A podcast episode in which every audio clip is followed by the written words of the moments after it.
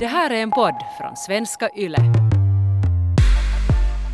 Förra veckan så frågade jag på Instagram om personliga erfarenheter av öppna förhållanden.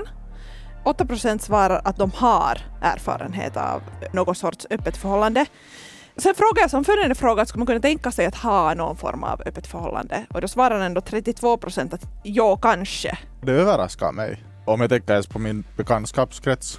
Jag har en, två max som har levt i ett öppet förhållande någon gång. Mm. Och så om det skulle vara trettiotvå procent av mina vänner som, så skulle jag vara kanske mer funderat hur nära vänner de är om de inte vågar säga det till mig. Men kanske det är, men det är bara så tabu att prata om det för att det finns en så stark norm som säger hur förhållanden ska se ut. Mm. Men kanske vi ska börja med att gå igenom vad är ett öppet förhållande för att på något vis sätta fast någorlunda klara ramar för vad det är vi pratar om i det här avsnittet. Ja, så det i korthet så handlar ju öppna förhållanden om att två människor som är i ett förhållande så kan ha andra förhållanden också utanför mm. det förhållande. Och då kanske främst sexuella förhållanden mm. på utsidan.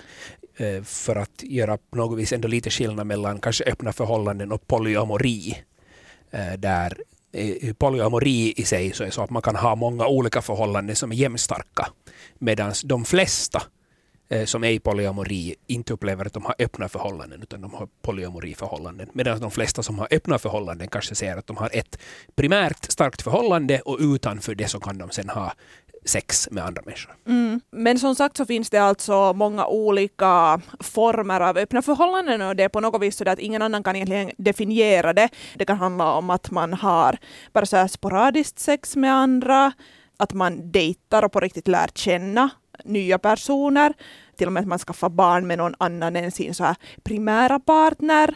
Så pratar man om swinging, alltså att ha sex utanför förhållande utan att så här sträva efter att få någon sorts romantiska känslor för någon annan. Så där söker man bara efter njutningen mm. av att mm. ha sex. Mm. Spe- sexuella njutningen eller kanske till och med sexuella, den här spänningen att, att vara ute så att säga på jakt och, och försöka hitta någon annan. Att det kan vara den som man i ett, säg ett lågt förhållande kanske saknar. Man saknar den här att vara ute på marknaden så att säga. Mm. Eh, och, och det är den njutningen man är ute efter.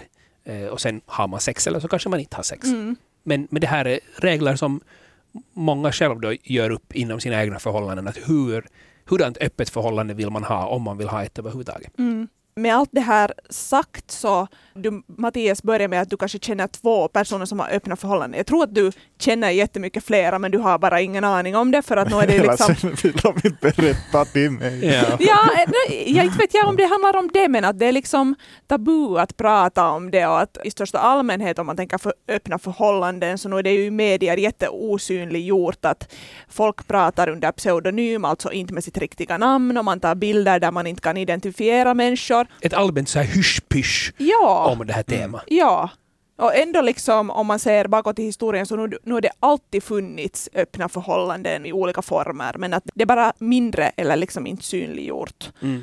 Men vi har ändå pratat med mycket folk som har erfarenheter av öppna förhållanden. Och tydligen så finns det många i våra lyssnare som har erfarenhet och det är ju kul. Ja, och följare på Instagram, för där satt du ju ut en fråga att finns det någon här som har erfarenhet av öppna förhållanden och vill prata om det? Det kom ganska många eh, kontakter mm. den vägen. Ja, vi har fyra stycken som eh, har svarat på våra intervjufrågor skriftligt. Det är Jan, Simon, Benjamin och Anna. Och så har vi Emma och Jonne som är i ett öppet förhållande med varandra och de har svarat med ljudklipp. Och vi frågar Emma och Jonne att vad betyder det för dem att de har ett öppet förhållande? Uh, hur ett öppet förhållande betyder för mig så jag behöver inte begränsa hur jag är med andra människor.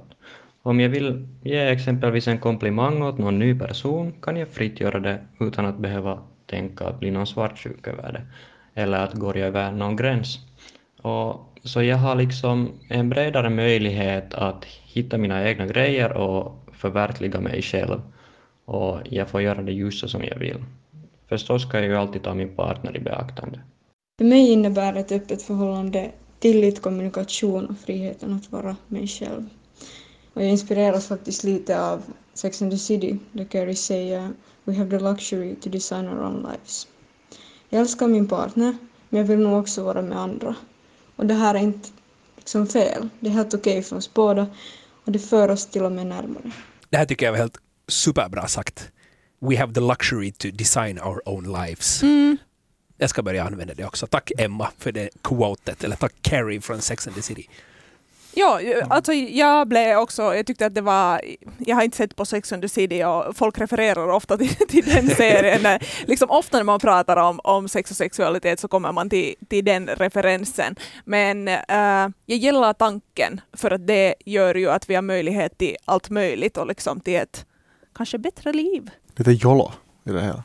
No, lite mera jollo kanske ja. I det hela. Det är sant. Men jag tycker det där som Jonne sa. Att han kan gå och ge en komplimang till en person. Mm. Var som, alltså sådär, träffar en ny och han säger, hej vitsi du är snyggare, vitsi du har vackra ögon eller någonting. Och det behöver, behöver inte tyda någonting. Och det tror jag att flera sådana inom situationstecken stängda, stängda förhållanden också borde ha. Mm. Och man kan säga till en person, vitsi du är bra, bra donat eller du är snygg eller någonting sådant. Mm. Mm. Ja, det tycker jag. Jag tror att många skulle må bra av att få öppna upp och, och säga mera om sådana saker. Och det behöver ju då inte som sagt betyda att nu ska vi ha sex, utan bara att det finns en norm om hur man beter sig när man är i ett förhållande, och till den normen hör inte att säga åt någon mm. annan att jag tycker att du, har, att du är jättesnygg. Ja, för det ska direkt finnas en baktanke. Ja, precis. Att du säger att någon är... ja. Och kanske det finns en baktanke, och det kan det kanske få finnas då i så fall, om det är så att man har ett öppet förhållande. Mm. Men, men mycket av det här utgår ju från den här monogaminormen på något vis, att tvåsamhetsnormen, att det, det ska vara två människor. Det känns så där viktigt att vi snackar om, om monogami, även om vi nu ska prata om öppna förhållanden, men det går inte på något vis att prata om öppna förhållanden förrän vi har pratat om normen och vad liksom allt utgår från. Så som du redan lite Dan sa, så tvåsamhet, alltså det att två människor, ofta då gärna en kvinna och en man ännu till, så är ju ett förhållande, så det är ju normen. Mm. Och med norm så menar man ju då alltså att, då det kommer från ordet normalt, även om jag inte tycker själv om att använda ordet normalt, men det är därifrån normen kommer, att så som det för det mesta ser ut. Och sen allting som ser ut på ett annat sätt än som, som det för det mesta ser ut, så är det utanför normen. Mm. Bara så det som bakgrund, att om man inte vet om normer, om man äh, har inte tänkt på hur det egentligen fungerar och hur man oftast liksom gör antaganden, så kan det vara svårt att, att bredda på sitt tänkande till mm. det största allmänhet. Och jag ser det på något vis som att vi är lite kanske i ett brytningsskede nu, eller det har skett ett, en, ett, det är ett ganska långt brytningsskede. Mm. Om vi tänker på våra mor- och farföräldrar, så väldigt många av de som vi känner, så mor- och farföräldrarna, om de lever så är de fortfarande tillsammans och gifta. Och där har de varit gifta kanske i femtio år mm. eller någonting i den stilen. För det var normen för dem. Att man hittar en och sen är man med den människan resten av sitt liv. Om vi sen tänker på våra föräldrars generation, så ja, där kanske också många är tillsammans fortfarande och gifta. Men många har också skilt sig och mm. hittat en ny partner. Och då, är, då man fortsättningsvis har man också så här, en partner åt gången, men det är okej att byta partner. Medan vi sen om vi går ännu längre till vår generation och yngre generationer, så är det inte säger jag att nu alla mitt i allt har ett öppet förhållande och jättepolyamorösa och bara knullar runt massor. Men det är mera okej att också ha andra former av förhållande. Mm. Vi har, dels har vi de, det sorts förhållanden som mormor och morfar hade, att man hittar en och så är man tillsammans med den. Vi har också alternativ som våra föräldrar har haft, att man hittar en åt gången. Men sen har vi ännu vårt eget alternativ på något vis, där man hittar flera partners att ha på en gång. Mm. Och mig skrämmer i alla fall den här tanken att jag skulle hitta någon och sen så ha ens tanken att jag ska leva resten av livet tillsammans mm. med samma person. Mm. Men där kommer ju, jag tror att jättemycket är det här som Carrie från Sex and the City sa, att we have the luxury to design our own lives. Att vi har den lyxen på alla andra fronter som våra mor- och farföräldrar kanske inte haft. Säkert har de också fått känslor för andra människor när de har varit i ett förhållande, men de har inte haft möjligheten i samma mån att uttrycka det. Nu mm. säger jag inte att det inte har funnits äh, öppna förhållanden hos, i mormor och morfars tid. Klart att det har funnits, men det har inte varit lika okej att prata om det. Man har inte haft möjligheten att designa sitt eget liv så som vi har nu. Mm. Äh, och när vi kan designa vårt liv på alla andra sätt. Vi kan bestämma var vi bor, vilket land vi bor, vart vi reser, var vi jobbar, hur en bil vi kör, ganska långt. Så varför skulle vi inte vilja ha samma designmöjlighet när det kommer till förhållanden? Mm. Och det här låter nu, Dan, på något sätt när du säger det här så att okej, okay, men att fuck vad vi har det lätt och att vi är liksom, vi har avstigmatiserat allt och man kan göra vad fan man vill, men att förstås är vi påverkade av det som mommo och muffa och våra föräldrar mm. liksom har gjort. Och eh, i och med att mommo och muffa och mamma och pappa ännu lever så, så blir det liksom ännu mera på något vis att förklara sig och kanske Uh, måste prata och öppna upp en sån grej, vilket kanske inte heller är helt enkelt. Men jag håller helt med om att vi håller på att bli bekanta med olika förhållandeformer och mm. att det är mera okej okay att just designa sitt eget liv. Likasom att vi blir mer bekanta med liksom olika identiteter och sexualiteter och sådär. Mm. Men att det som vi gör nu och det som folk har hjälpt oss i och med att de har skickat in sina storyn via Instagram och berättat om sina öppna förhållanden, att vi liksom pratar om olika förhållandeformer och att de får synas och att de får ta plats helt i liksom vardagen och i all daglig diskussion. Det liksom lättar på trycket och gör att man kanske kan eh, enklare fundera sådär som Carrie. Mm. Och det, nu vill vi ju inte alls eh, på något vis spotta på dem som upplever att det, det passar alldeles utmärkt för dem att hitta en partner som de är tillsammans med resten av livet. Mm. Det är jättefint. Men det finns också andra alternativ som också börjar bli mer och mer fine hela tiden. Mm. Uh, och uh, de är alla likvärdiga. Och de ska alla få vara likvärdiga. Ingenting är bättre än det andra. Mm. Det som man ju ofta så där i ett monogamt förhållande, alltså då när man är eh, två partners och eh, bara liksom har varandra på det sättet, så är ju eh, idealet att vi köper ett hus tillsammans och så har vi hett sex där. Liksom att man vill ha både spänning och trygghet samtidigt. Och kanske i största allmänhet så där förväntningar på den där ena partnern som kan vara ganska jävligt svårt att uppfylla. Bland annat så här, trygghet, närhet, sex, vara den andras bästa vän, vara bra på att diskutera, vara föräldramatsko, ha intresse för liknande saker, dela samma värderingar, vara intresserad av liknande fritidsaktiviteter som man kan ha hobbyer tillsammans, samma diet, samma prioriteringar då det gäller tidsanvändning och så vidare. Oh, jag, jag får så, grym ångest som kommer över mig när det känns som att jag måste vara den här människan för någon annan. Att jag måste passa in på alla de här fronterna till en annan människa. Oh. Alltså, jag tror att man kan vara ganska nöjd om man hittar fyra. Ja. Alltså sådär, får man fyra så är man sådär, okej, okay, det är full house. Man jo, eller det, här är ju, det här är ju helt överdrivet också från min sida. Jag tror jag det är nu någon som lastar det här på alla kriterier, krav på sin partner på något sätt, men att det finns en sån drömbild av att det finns den där ena där någonstans. Att ofta så delar ju ändå människor liksom vissa intressen med kanske kompisar eller så här. Att har man en partner som hatar att måla akvareller så hittar man kanske en kompis som man delar det intresse med istället. Mm. Men det finns en sak som enligt all moral och enligt all monogaminorm inte är okej att dela med någon annan människa. Och det är olika fysiska sådana aktiviteter som har med sex att göra. Mm. Att det ska hållas inom äh, förhållande. Mm. Och, det, och det är ju jättetråkigt om alla av de här andra ämnena som du var in på passar helt perfekt. Men just sexe kanske mm. inte passar. Mm. Och att man då ska måste kasta bort det förhållande för att sex inte fungerar. Exakt. Så känns det jättetråkigt om man då istället kan hitta någon annan att uppfylla det här sexbehovet. Eller kanske delar av det. Ja, precis. Eller delar av det. Exakt. Flera frågor som kom in på Instagram handlar om varför man vill ha ett öppet förhållande. En helt relevant fråga tycker jag. Det var två frågor som kom in. Varför? Jag förstår inte helt enkelt orsaken till det. Jag skulle hellre ha ett K K-förhållande än ett öppet förhållande. Och en annan kommentar eller fundering lät så här. Kanske hellre ligga runt som singel än i ett förhållande som bara fungerar som öppet. Mm.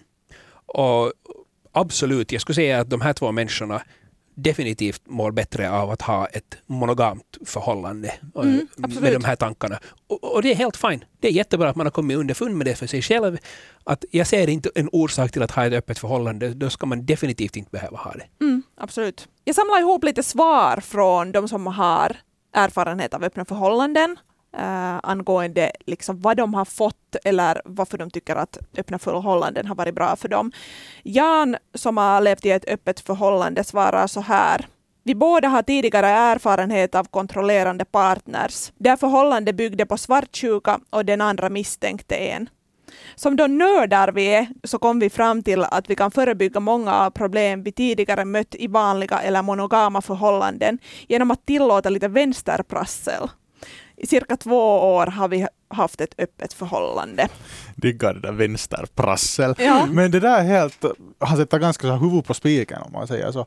För att när man har levt i ett förhållande som byggs mycket på svartsjuka så tror jag det är mycket lättare när man sen hittar en ny partner. Vitsi vi klickar bra. Mm. Och märker att jag måste inte vara svartsjuk. Då kan man ju gå också till den där, hej varför ska vi inte testa det här öppna? Mm. Mm. Och det känner jag också igen att direkt när man inte känner svartsjuka i ett förhållande och man känner sig så mycket tryggare med den andra så är det mycket lättare också att föra fram kanske svåra diskussioner. Mm. Äh, prata om, hej vitsi, det där skulle intressera mig i sex. Det, vitsi, den där personen ser snygg ut. Vitsi, jag skulle se att ligga med den där människan. Mm. Då kan man också mycket lättare föra fram diskussionen, hej ska vi kanske ha ett öppet förhållande och ha en dialog med den saken. Mm. Det kan ju vara en av orsakerna till att man har ett öppet förhållande. Att man känner att det, man har en sån tillit till varandra att man behöver inte kontrollera vad den andra gör. Eller man känner inget behov av att kontrollera vad den andra gör. Och det är helt fint att ha sex med andra människor. Mm. Men sen finns det ju också andra orsaker att ha öppna förhållanden. Som exempelvis Anna som skrev in eh, om att de bod, hon bodde i, i olika länder, hon och hennes partner. Mm. Hon skrev så här. Om man är i ett förhållande som bara funkar öppet så kanske man ska sätta sig ner och fundera lite. Att vara öppen tycker jag ska vara ett bonus för att båda litar på varandras känslor tillräckligt mycket och är okej med tanken att ens partner kan vara fysisk med någon annan och ändå älskar bara dig. Ett förhållande som inte funkar monogamt blir lätt toxiskt som öppet tror jag. Vad säger ni om det här? Alltså att öppna ett förhållande är inte en bra sak om man gör det för att man har ett dåligt eget förhållande. Mm, det är sant. Det tror jag, det tror jag för det mesta kan vara fel orsaker. Men om man upplever att man mår dåligt i ett monogamt förhållande. Mm.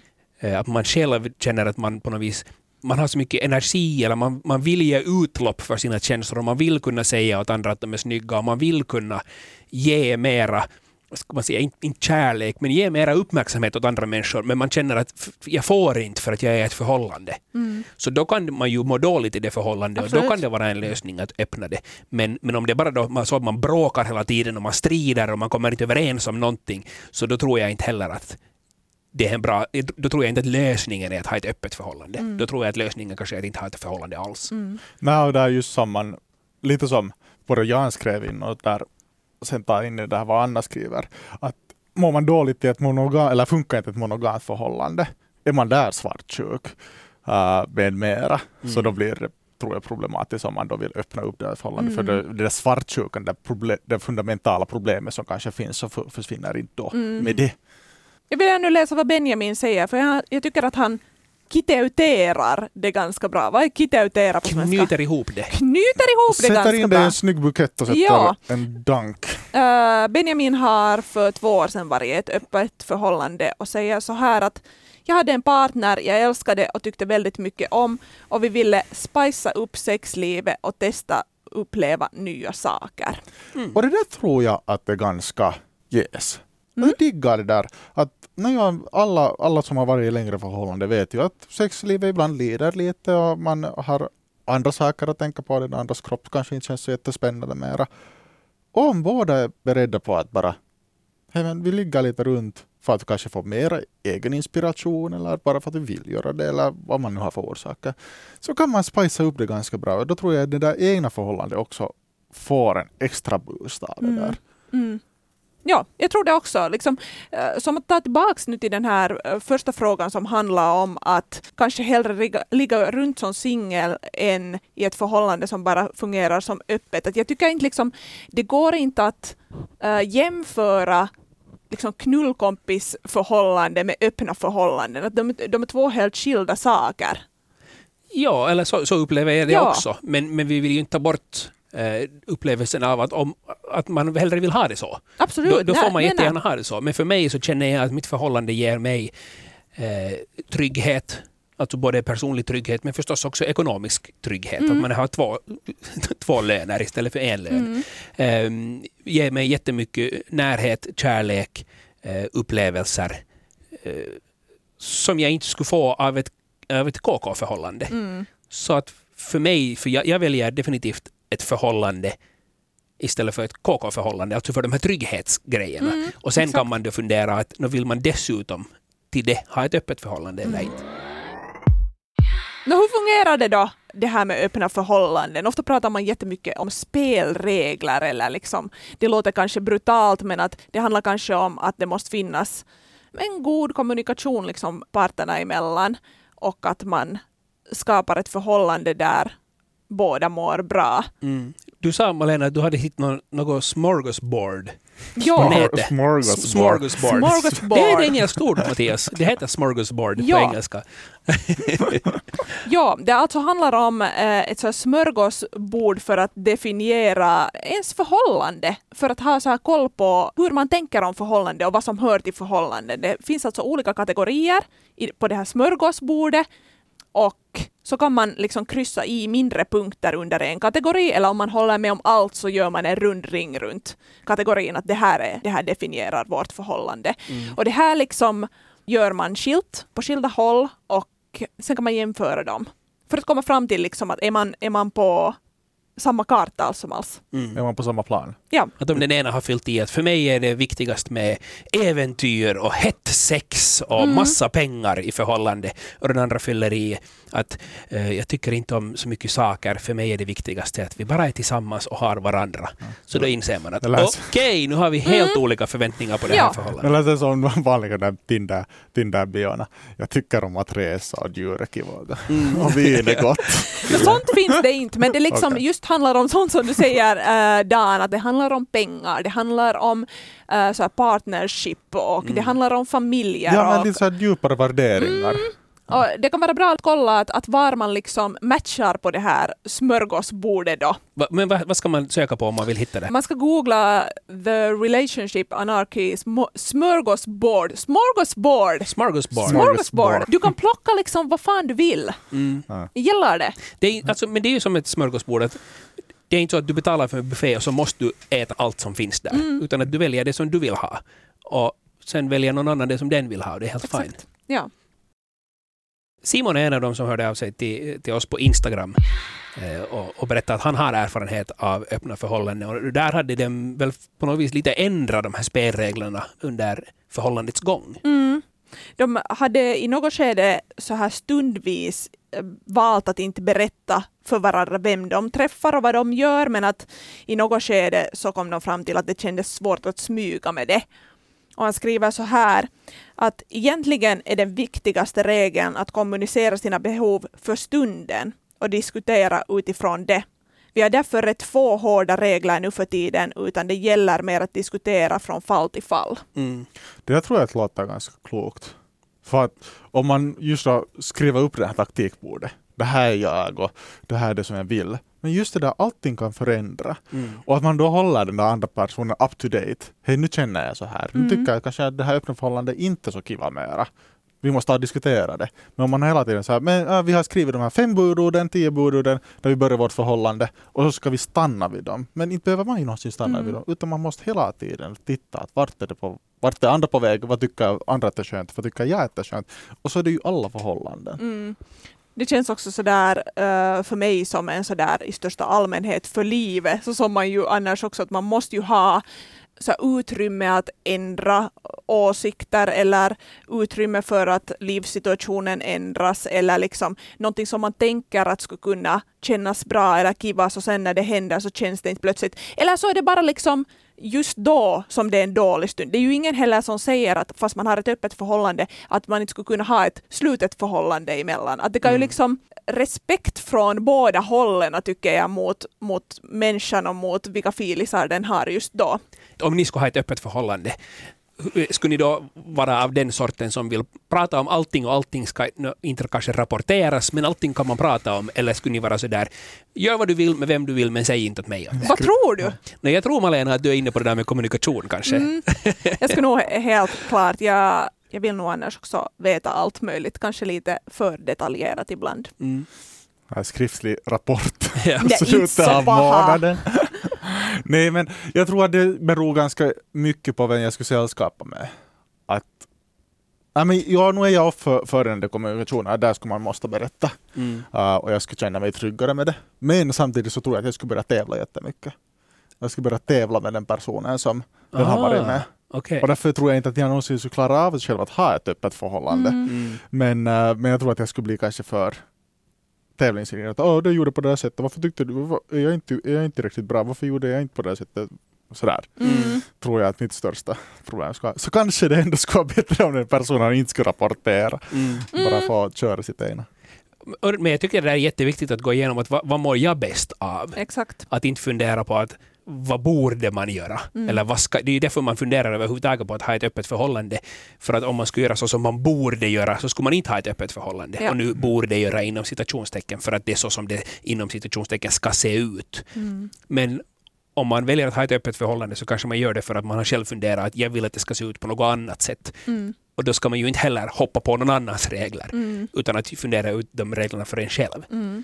Och tillsammans med sin partner förstås. En som har helt klara spelregler är Jan och han berättar om eh, sitt förhållande spelregler så här. Ingen med gemensamma vänner om man inte har pratat om det tillsammans alla tre. Kondomer alltid utanför förhållande. Inget sex i den säng man delar med sin primärpartner. Man får inte avboka en dejt med sin primärpartner för att knassa sin älskare. Och det här låter ju jättebra. Liksom konkreta och, och bra grejer. Mm. Och, och det här ser ju ut nästan som att det här är en lista med en stämpel på. No, ja. Och, och vilket jag tycker att det får vara. Att det, här, det här är klara och hårda regler. Att det här är våra regler. Ja. Jättebra tycker jag. Ja, förutom att inte var den ju liksom, den var ju inte mega hård här. Det här inga med gemensamma vänner. Om man inte har pratat om det med alla tre. Mm. Jo, nej, men alltså... att, liksom, att visst finns det säkert undantag i, i alla de här. Att det finns liksom utrymme för, för diskussion. Men jag, jag gillar att det, att det nog finns det någon lista som, som mm. säger att så här äh, känner jag just nu. Och det betyder ju inte att den listan inte skulle kunna ändra i något skede. Mm. Men det gärna tycker jag det där att inte med gemensamma vänner. Det, för jag tror att det är ganska vanligt att man har på det sättet. Men varför är det så på det sättet inom situationstecken farligt om man ligger med en gemensam vän utan att berätta om den saken. Eller att man måste komma överens om den saken. Varför är den där gemensamma vännen den där dealbreakern? Ja, men då tycker jag också det är en, en sak för sig. Det är en helt annan grej att, att gå in på Tinder och, och liksom hitta folk äh, där och på något vis börja bonda där än att man har ett gemensamt förflutet. Är det inte? Och sen tror jag att det har mycket att göra med det att om man har bestämt sig för att ja, du får ha sex med andra men du ska inte ha ett, liksom ett förhållande med mm, den. Sant. Och vi har ju pratat mycket om att när man är tillsammans med någon så är det också ens bästa vän eller i alla fall en god vän. Så att om man då har en annan god vän som man också har sex med mm. så kanske den där gränsen för att är det här nu ett sexuellt förhållande eller ett vänskapsförhållande eller ett förhållande förhållande, att vad är det egentligen? Så det, det tror jag det är den gränsen som, som blir svår. Och därför kan det vara viktigt att, i alla fall så som Jan säger, att prata om det tillsammans, mm. alla tre för att göra upp. För att om du idag är tillsammans med någon och har sex med den, imorgon går du med den och bowla, i, i övermorgon så går du på lunch med den och, och på måndag så, så går ni tillsammans och simma. Och sen på tisdag har ni sex igen. Eh, så då är man igen sådär att okej, okay, men vad har ni? Att, att vad är det då? Vad, vad gör ni? Så mm. därför tror jag att det kanske är svårare när det kommer till vänner. Ska vi lyssna på vad Jonne och Emma har att säga om spelreglerna? Vårt förhållandesläge och gemensamma spelregler är att vi prioriterar varandra, och, men vi får också dejta liksom andra hur vi än vill. De människor som vi dejtar ska vara medvetna över vår situation, och vi vill att alla de som är inblandade ska vara okej okay med vår dejting och att vi är öppet. Och vi talar sinsemellan mycket öppet över vem vi ser, hurdana tankar vi har, hurdana känslor vi har. Ja, ingenting är egentligen off limits, men vi måste alltid nämna om någonting, att vi ska inte dölja någonting för partnern, och därför är det viktigt att vi håller öppen kommunikation, att vi inte jämför liksom andra personer med partnern. Alla är olika och alla har sina egna styrkor. Jag tycker det där är viktigt, att inte jämföra någon med någon annan. För det är ju inte det det handlar om på något vis. Mm. Fast du Matias var lite inne på att du kanske skulle börja jämföra och tävla. Jag förstår det också. Absolut, jag förstår det, det liksom jätte, jättebra att det kan liksom kännas så. Men att, och det gör man ju ändå, fast man inte har ett öppet förhållande så kan man ju ändå jämföra sig exakt. Själv med dens vänner eller dens ex eller någonting sånt. Det är ju mm. bara mänskligt. Och man jämför väl sig med sina egna vänner också ganska mycket. Mm. Många. Men, men jag diggar det där som både Jan och Jonne och Emma säger. Att uh, man ska prioritera först, eller sin partner i första hand. Mm. Och tror ni att det är svårt för sådana som är öppna förhållanden, att hej, man kanske, först har man levt några år i ett, ett stängförhållande, ett monogamförhållande, sen öppnar man upp och sen glömmer man, bort, man är bort det där sexlivet med sin, sin partner för att man alltid kan gå någon annanstans. Eller ska man prioritera ändå den här partnern alltid först? Det känns för mig som en sån här grej att det pratas så jättemycket om så här partnersex. Mm. Och det ska man nog kämpa för och sätt nu i kalendern för fan och, och liksom att det hör till. Som att det skulle vara en skyldighet, liksom likadant som att man måste städa jämlikt och man måste laga mat lika mycket och det, det liksom hör till en av sakerna man ska göra för att man är i ett parförhållande. Så jag, jag tänker att man kanske kan tänka om där också. Lite som Dan sa någon tidigare här att om sex är den grejen som inte fungerar det där förhållandet, men allt annat är jättefungerande och fantastiskt och ett förhållande liksom flyter på och fungerar annars. Så jag tänker att inte behöver det på det sättet kanske ens finnas sex i det förhållandet, om det inte känns viktigt för er. Jag, jag tror att eventuellt skulle kunna bli ett problem om det är så att man har jättemycket sexlust med en massa andra människor. Och den ena partnern också skulle vilja ha sex inom förhållande. Mm. Men då är man, hel, då är man hela tiden så här, nej men jag har inte lust nu, nej men jag har inte lust nu. Men sen följande där har man jättemycket lust med, med någon annan. Så då tror jag att det kan bli ett problem. Men om man är båda på samma nivå och samma spår och känner att vi har många grejer i det här förhållandet som vi tycker att är jätte, jätte, jätteviktiga. Sex är inte en av dem. Så då tror jag att det inte blir ett problem att man har sex med andra. Mm. Det, det, det måste igen, lite som det här smorgasbordet, att prioriteringarna måste vara samma. Mm. Man kan ju liksom bli rädd för att den andra bara ska försvinna eller att den andra ska ha bättre sex med någon annan. Uh, någon på Instagram frågar helt enkelt den här frågan att blir ni enkelt svartsjuka slash avundsjuka om så hur hanterar ni situationen? Mm. Den här frågan skickar vi raka vägen vidare till de som vi har pratat med som har sagt att de har öppna förhållanden. Mm. Och Simon skriver att svartsjukan finns i varierande grad, men jag tror att en av de bästa sakerna med att ha det öppet är att man kan och får kommunicera om den. Till viss del finns det en rädsla för att den andra ska bli mer intressant och att man kommer bli lämnad eller att den andra kommer att vara bättre än den själv på något. Och i båda de här fallen så handlar det om att lära sig acceptera att en part att ens partner älskar en för den man är och att exponering för andra inte kommer att ändra på den saken. Om det gör det så betyder det att man inte passar för varandra från början och då kanske det är lika bra att det händer. Svartsjuka handlar oftast om att man känner sig dålig över sig själv eller att man känner sig ha rätten att äga och bestämma någon annan och båda två är lika dåliga saker, säger Simon. Alltså. Det här tycker jag är en jättebra grej för att svartsjuka finns i jätte, jättemånga förhållanden. Jag har, som sagt, jag har en del erfarenhet av öppet förhållande och jag har haft mycket mer svartsjuka i ett förhållande som var stängt. Mm. Och, och det gjorde det ännu värre i det förhållande som var stängt just för att som Simon säger att där fick man nästan inte ens prata. Eller det, den, var, den, var inte, den var inte berättigad den där svartsjukan. I öppet förhållande är svartsjukan till viss del berättigad och det är mycket, mycket lättare att prata om den. Mm. Och säga att det, här, att det här, jag vet inte vad det nu som är just i det här fallet, men det, det här känns inte okej för mig. Mm.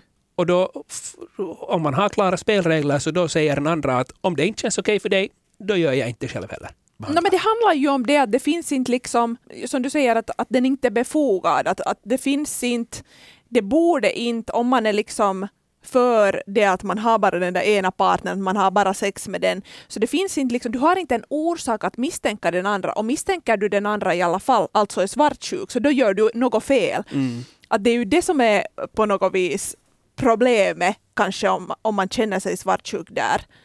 Men jag gillar det där sättet som du Dan säger det, att, att man behöver inte ens säga hemskt mycket annat än att det känns lite konstigt just nu eller jag vet inte vad, vad det är nu.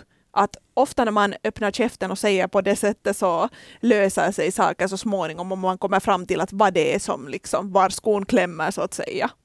Sen är det ju svårt, jag håller helt med om det här att svartsjuka handlar ofta om att man känner sig dålig över sig själv eller att man känner sig ha rätten att äga eller bestämma över någon annan. Och det här är ju liksom, om man är jättesvartsjuk så är det ju lite pang i face med, med de här orden, men att det finns nog en del sanning i det i alla fall. Som det brukar sägas, att när man inte kan kontrollera sina egna känslor så börjar man kontrollera andra människors beteende. Mm, exakt. Och det är alltid ganska svårt. Jättesvårt och jättefel. Ja. När jag pratar med dem som vi intervjuar så bad jag också om konkreta exempel där svartsjukan på något vis har synnats i det öppna förhållande. Och Benjamin skriver så här att min partner var mer svartsjuk än jag. Vi var på en fest där de flesta visste att vi var i ett öppet förhållande. Jag hittade en tjej som jag gick och hånglade med. Jag sa inget om saken till min partner, men hon hade sett mig gå iväg med den andra tjejen. Ändå blev hon sur och riktigt, riktigt svartsjuk. Jag förstod dock inte varför, eftersom hon själv hade hånglat med en kille under kvällen utan att säga något, och jag råkade se det. Mm. Det låter ganska dubbelmoral. Mm. Ja, men samtidigt så av egen erfarenhet så är jag en, det här har vi pratat om tidigare, att jag hånglar jättemycket när jag är ute på krogen i fyllan. Nice. för hångel. Nice för hångel. Men, men min erfarenhet från öppet förhållande så var det att min partner inte ville hångla ute på krogen. Mm. Vilket ledde till att jag hånglade inte med, med honom på krogen. Vilket gjorde att jag hånglade med andra. Vilket han visste om. Aha, ja. Vilket var fine. Ja. Men om då mitt i allt han skulle gå och hångla med någon annan på krogen, så även om jag har gjort det på samma krog, på samma fest, på samma ja, kväll. Exakt, och ja. Med samma person. Nej, fast till, till exempel med samma person, så skulle jag ändå, upplever jag, ha mera rätt att bli sur på min partner. Mm, jag förstår. För att han hånglar ju inte med ens mig ute på krogen. Mm. Jag hånglar med fj- femton människor. Okej, okay, inte en kanske så...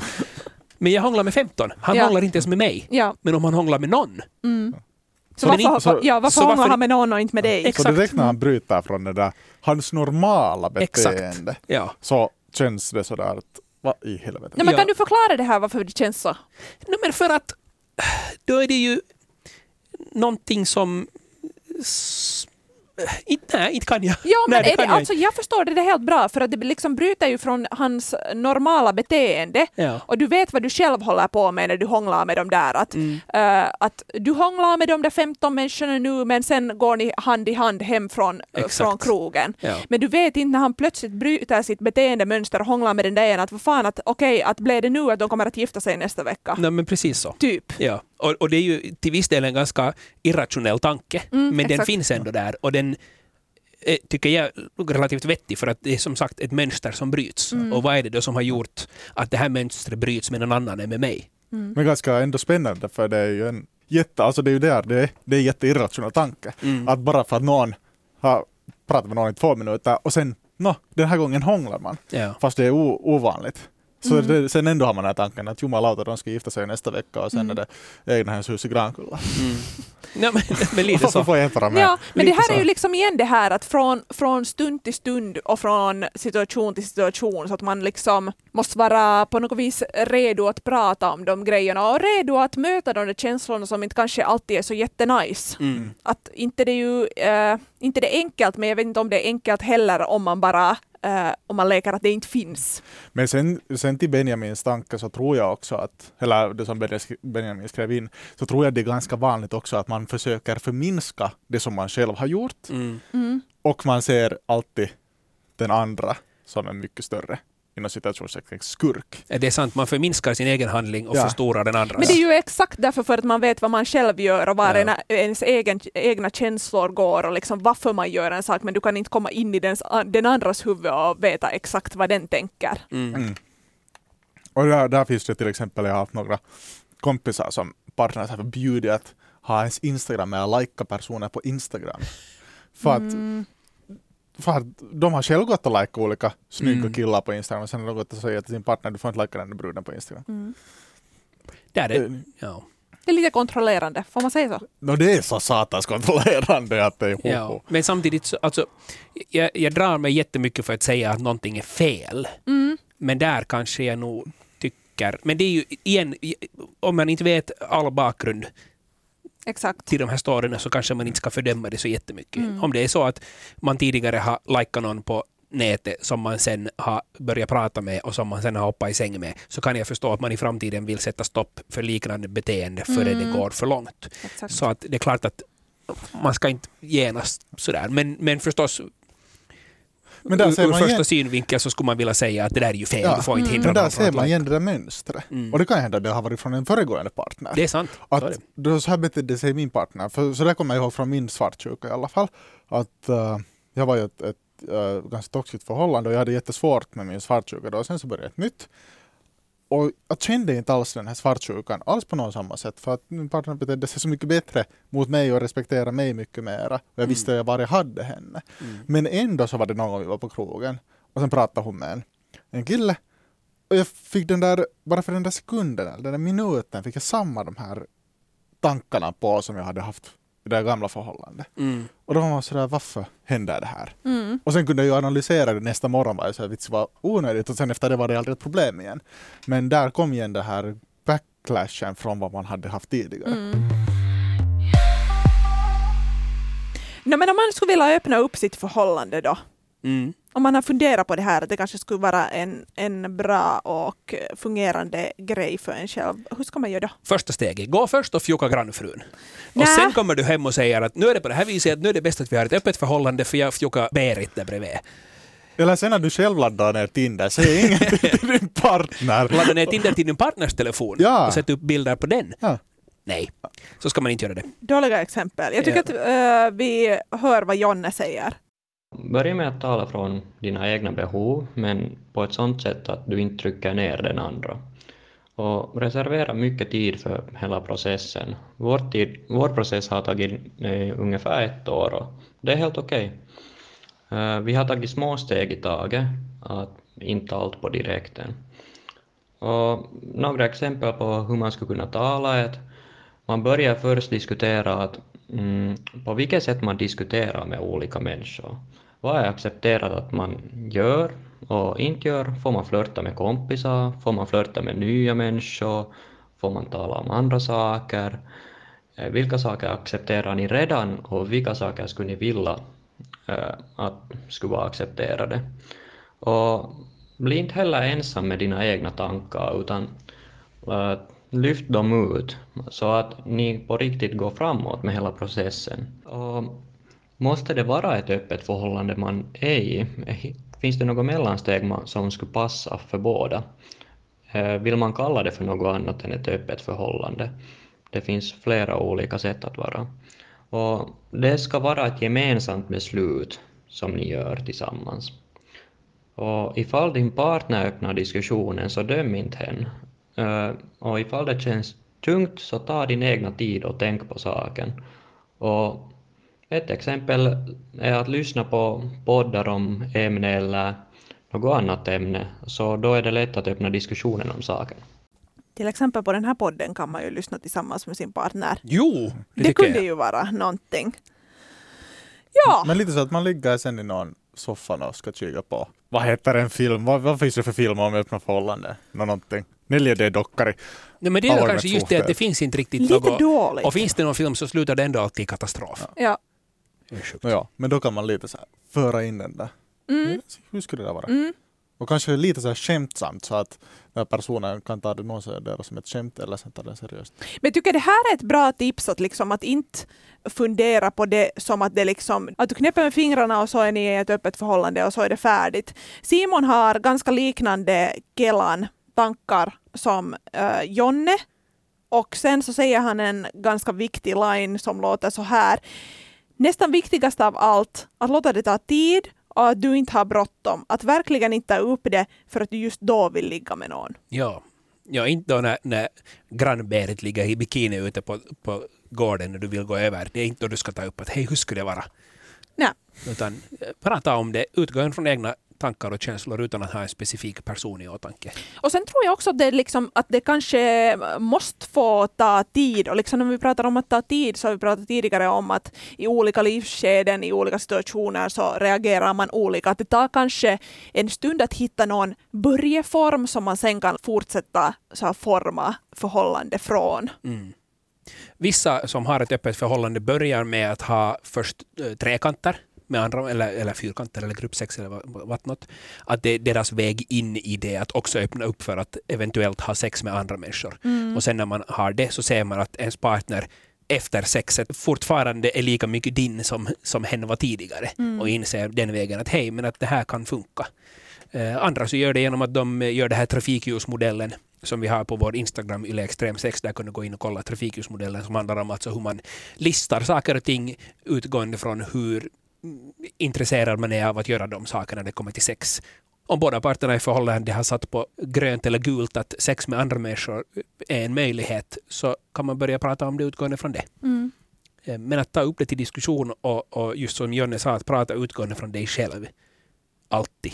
Inte säga att för att du är så dålig i sängen, Kerstin, så skulle jag nu vilja knassa med andra. Det, det, det är kanske inte bästa. Det är inte snällt. Bra tips. Matias, fem frågor om öppna förhållanden. Yes. Hur skulle ni göra om ni ligger med någon som har ett öppet förhållande men den inte berättar det för er? Hur skulle ni reagera? Att den inte berättar att den är ett förhållande? Ja. Det beror på. Om jag har ställt in mig på att det här är bara sex och ingenting annat, så då, då är jag nog fine med den saken. Men om jag börjar, vet ni, om jag går på dejt med någon och sen träffar någon och träffar den många gånger och sen har sex och sen frågar att hej, ska vi ses igen? Och den säger sen att nej, jag hänger med min, min, min pojkvän idag. Så då ska jag vara sådär, say what? Jag tycker nog också att det kanske är viktigt, eller att det beror på just att är det ett engångsligg? Uh, vad fan, spelar väl inte så stor roll, men att om, om man själv börjar ha någon sorts känslor inblandade eller liksom börjar träffa varandra just ofta som du, Dan, säger, så då, då spelar det ju en roll vad de, det här förhållande, vad de säger om sina spelregler, då är jag ju liksom, måste vara involverad eller informerad om dem, och då tycker jag nog, då skulle jag nu säkert säga att se det är reven om den andra skulle ha berätta om de grejerna för mig. Mm. För det känner man, känner man ju sig att man på något vis kanske möjligen också skulle ha gjort fel om man inte vet om doms deal och hur den fungerar. Mm. Men för att jag har... Uh, det var en tid som jag låg kanske tre eller fyra olika, olika brudar och sen så... Jag tror att... Eller det var en längre tidsperiod. Men de var alla i förhållanden. Och inte visste ju om det där de var i ett, att de var i ett förhållande. Sen fick jag veta det senare. Mm. Så var sådär att... Då vet jag ju inte om de har varit ett öppet förhållande eller ett stängt förhållande, eller hur deras förhållandesituation har sett ut. Men nu har det gjort att mig också sådär att jag har blivit, sen en så träffar lite oftare, då blev jag ganska irriterad sådär att hej, att, att vad är det här gjort? För jag vill ju inte såra din partner. Nej, exakt. Om ni har ett förhållande. Men kanske dig inte... själv heller. No, nej, och jag vill ju inte börja bygga upp känslor för dig om, om det är så att du ändå vill vara med honom. Mm. Det är nog svårt. Jag, jag, jag röstar nog för ärlighet. Ja. Säg som det. Fråga nummer två. Jag har en sån här teori att det är jättemycket vanligare och kanske lättare att börja ett öppet förhållande när man är lite äldre, så här trettio plus-ish, än när man är yngre, tjugo tonåring. Mm. Vad tror ni det kan bero på? Alltså man vet ju någonting om, liksom lite mera om sig själv plötsligt. Man har hunnit leva lite. Man, ja. man vet mera vad man vill och kanske... Uh, har insett att smörgåsbordet är öppet och att vågar göra mera val för sig själv, modigare. Ja, jag tror att man, när man är yngre, tjugo-ish, så går man jättemycket enligt normer för att det är viktigt att passa in på något vis. Eller för många är det ett ganska lätt sätt att leva livet. Att man går enligt normen så då behöver man inte fortsätta så jättemycket. Mm. Uh, men sen när man blir äldre så vet man vad man vill ha och, och vet vilka normer som passar en. För att vissa normer är ju helt bra. De funkar och inte behöver man klaga på dem överhuvudtaget. Mm. Men man vet vilka som passar och vilka som inte passar. Mm. Här är ju nu två trettioåringar som har svarat på den här frågan. uh, som kanske är allmänt ganska positivt inställda till fenomenet öppna förhållanden. Vad säger du, Matias, som inte ännu är över trettio-strecket? Jag är inte riktigt tonåring heller. Du, som jag redan har sagt, att jag har svårt att inbilla mig själv eller sätta mig själv in i ett öppet förhållande. Mm. Men... Uh, Nog är jag mycket öppnare för den tanken i dagens läge än vad jag var för fem år sedan. Mm. Mm. Att där också, som ni har sagt, att man lär känna sig själv hela tiden bättre. Man vet vad man vill ha. Hej, sex är en av mina största motivationskällor i livet. Yes, då är det kanske viktigt att jag ska kunna också uttrycka min sexualitet på det sättet som jag vill göra det. Mm. Och det tror jag att det, man kanske inte riktigt har förstått när man är yngre. Om det är så. Tror ni att det har något att göra med det här också som vi var inne på, att ladda upp fem, sex, sju olika grejer som den, som den partnern ska passa in på? Att när man är trettio så inser man att inte kommer jag hitta en sån människa mm, som passar in på allting. Jag. Eller när man är tjugo så, så blir man bara kär och funderar inte så jävla mycket. Det kan nog hända. Äh, att sen när man hunnit liksom gå igenom det där att jag blir bara kär och funderar inte så mycket, tills att man har kommit underfund med att okej, okay, men egentligen så har jag haft ganska mycket kriterier, och sen har man skalat av till de viktigaste kriterierna mm. uh, som man vet att man inte kan leva utan, och sen kanske man träffar någon och sen förstår att okej, okay, de här andra sakerna som är viktiga för mig, att hur kan jag få liksom allt det? Fy fan vad vi vill ha allt nu här. Men jag tycker det är helt okej okay att vilja det. All I ever wanted was the world. Ja. Sjunger, vem det sen var, Marina and the Diamonds. Är det nu för mycket begärt? Mm. Är det för mycket begärt? Ja. Men ja, fråga nummer tre. Är det en bra idé att föreslå ett öppet förhållande när man märker att sexlivet håller på att dö ut? Det beror lite på från fall till fall, tänker jag igen. Alltså jag säger så här, det kan vara bra. Det är aldrig bra att du föreslår det för att sexlivet håller på att dö ut. För då tror jag att, du tar, att då pratar du mycket mer om, om den andra personen än vad du pratar om dig själv. Men att om det är så att ni är i ett skede där sexlivet håller på att dö ut och ni är helt fine med det, att i ert förhållande är det där sex är inte så jätteviktigt. Så då tror jag att det kan vara en lika bra tid att ta upp det då som att ta upp det någon annan gång. Men jag tror inte att man ska ta upp det för att sexlivet håller på att dö ut. Varför det? Alltså, ja, nu måste jag fråga. För jag tycker att, att om sex är viktigt för en själv och man upplever att det håller på mm. att, att sina, får man inte ta upp det då? Jo, men då tror jag att du pratar mycket mer om den andra människan. Om du säger mm. att jag skulle vilja ha så mycket mer sex än vad du och jag har, att kan jag få ha sex med andra människor? För då låter det alltid som att får jag ha sex med andra människor för du vill inte ha sex med mig. Men kan man säga att för mig är sex jätteviktigt och du förfyller inte dess nej, behov. Nej, men det, nej, nej, men det är just det. det jag, jag, tror att om man... jag försökte nu formulera det på något annat sätt. Okay, men, men hur skulle du formulera det så att det inte låter som att om vi är i ett förhållande ja. att, det, att det är mig det är fel på? Dan, kära Dan, vi, vi står vid diskbänken nu, du och jag, okay. Dan. Dan, för mig som person så är sex jätteviktigt och, och jag har generellt saknat uh, sex. Uh, och jag älskar dig jätte, jättemycket och jag vill jättemycket vara med dig, men uh, nej inte men exakt nej, men det är... Vittu! Okay. Uh, och, ja. uh, och uh, jag skulle önska att få uttrycka min sexualitet genom att, att ha sex med andra. Okej, vittu vad svårt. Nej, men det är just det här som jag menar, att om man gör det för att vi inte har sex tillsammans ja. mera, så är det dåligt. Men nu måste man ju få också, liksom, det kan ju inte vara så där fast i den andra, för att, det, att om vi inte har sex mera tillsammans, så det finns ju en orsak. Nej, jag tappar nytt. Äh, äh. Dan, mm. jag älskar dig jättemycket. Ja, jag älskar dig också, Malena. Um, mm. Vad är det du funderar på? Älskling, vill du göra slut? Nej, inte alls. Okay, utan, äh, inte alls. ja, jag skulle vilja nu fråga på något vis sådär av dig här vid diskbänken att, att ska vi kunna äh, hand i hand äh, printa ut det här smörgåsbordet från internetet mm. och fylla i och kolla liksom vilka som är de viktiga grejerna för vårt förhållande just nu. Att det känns som att vi inte har gjort en update på länge, du och jag, och jag skulle vilja kolla att har vi liknande gemensamma prioriteringar. Skulle du ha tid för dig ikväll?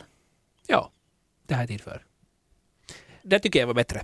Tack. För där, för där tog du ju inte upp nu att du vill ha sex med andra människor för att. Nej. Utan du, du ville prata om ditt förhållande och ert förhållande. Ja. Och jag tror att det där som är det otroligt viktiga. Att du, om det är det, det är den andras sexdrive som mm. inte är up to it. Mm. Så då är det jättesvårt. Du har helt rätt. Ja.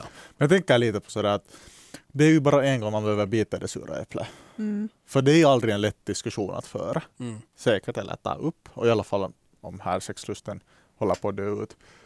Så istället för att gå omkring och jumpa på det i alla fall jättelänge. Så då, hur ska jag se det på ett rätt sätt? Så, ja, man kan se det på ett dåligt sätt kanske i början, eller första gången. Och sen kan man få förklara, när man kan öppna ens diskussioner så kan det vara mm. lättare också att förklara vad man men riktigt det, känner. Men det är paha det att bita sura äpplen, för att det kan stanna kvar den där sura smaken jävligt länge i det där förhållandet. Om man yeah. börjar så som jag börjar vid diskbänken. yeah. Att mycket bättre att i så fall liksom... Men Dan hade ju börjat med att, vill du göra slut? Nej. Så då kan man no, bara... Det är jättesvårt no, för att han kan ha varit jätteorolig att om, att om jag vill göra slut, eftersom han har själv också märkt att vårt sex liksom sinsemellan har liksom tagit slut, eller att vi nästan inte mer har sex. Mm. Jag tänker att man måste kanske gå den här diskussionen och på riktigt torröva med någon kompis som man vet att, att kan bra reagera på sådana saker. Mm. Så då gör man inte sin partner illa, eller att det blir en sån här filis av att okej, nu måste jag ställa upp, jag är här med fötterna i vädret genast och med den sexigaste underkläderna när den andra kommer hem. Mm. För att annars så kommer den att lämna mig. Ja, och sen, och sen tror jag att det är viktigt att, att lyfta upp alla de sakerna som man på riktigt uppskattar med förhållande. Och det är ju mm, det, är det man gör med det här smörgåsbordet. Att säga att för mig är det så otroligt viktigt att vi myser tillsammans varje kväll. Och jag skulle inte ens drömma om att, att göra det med någon annan. Mm. Att det, det, det är liksom vår grej. Att du vet hur, hur många andra ser på att sex är det viktigaste i ett förhållande. Jag tycker inte att det är så. För mig är det viktigaste i det här förhållandet att vi myser tillsammans. Och så kommer man överens om det. Mm. Och det håller vi kvar. Och mm. det är vår jotto och det är vårt lim. Mm. Sen kan man ha sex med andra, tror jag. Följ oss på Instagram på Yle Extreme Sex. Där fortsätter diskussionen tillsammans med mig, Malena. På Instagram kan du också ställa frågor eller komma med förslag på teman som vi senare skulle kunna snacka om i podden.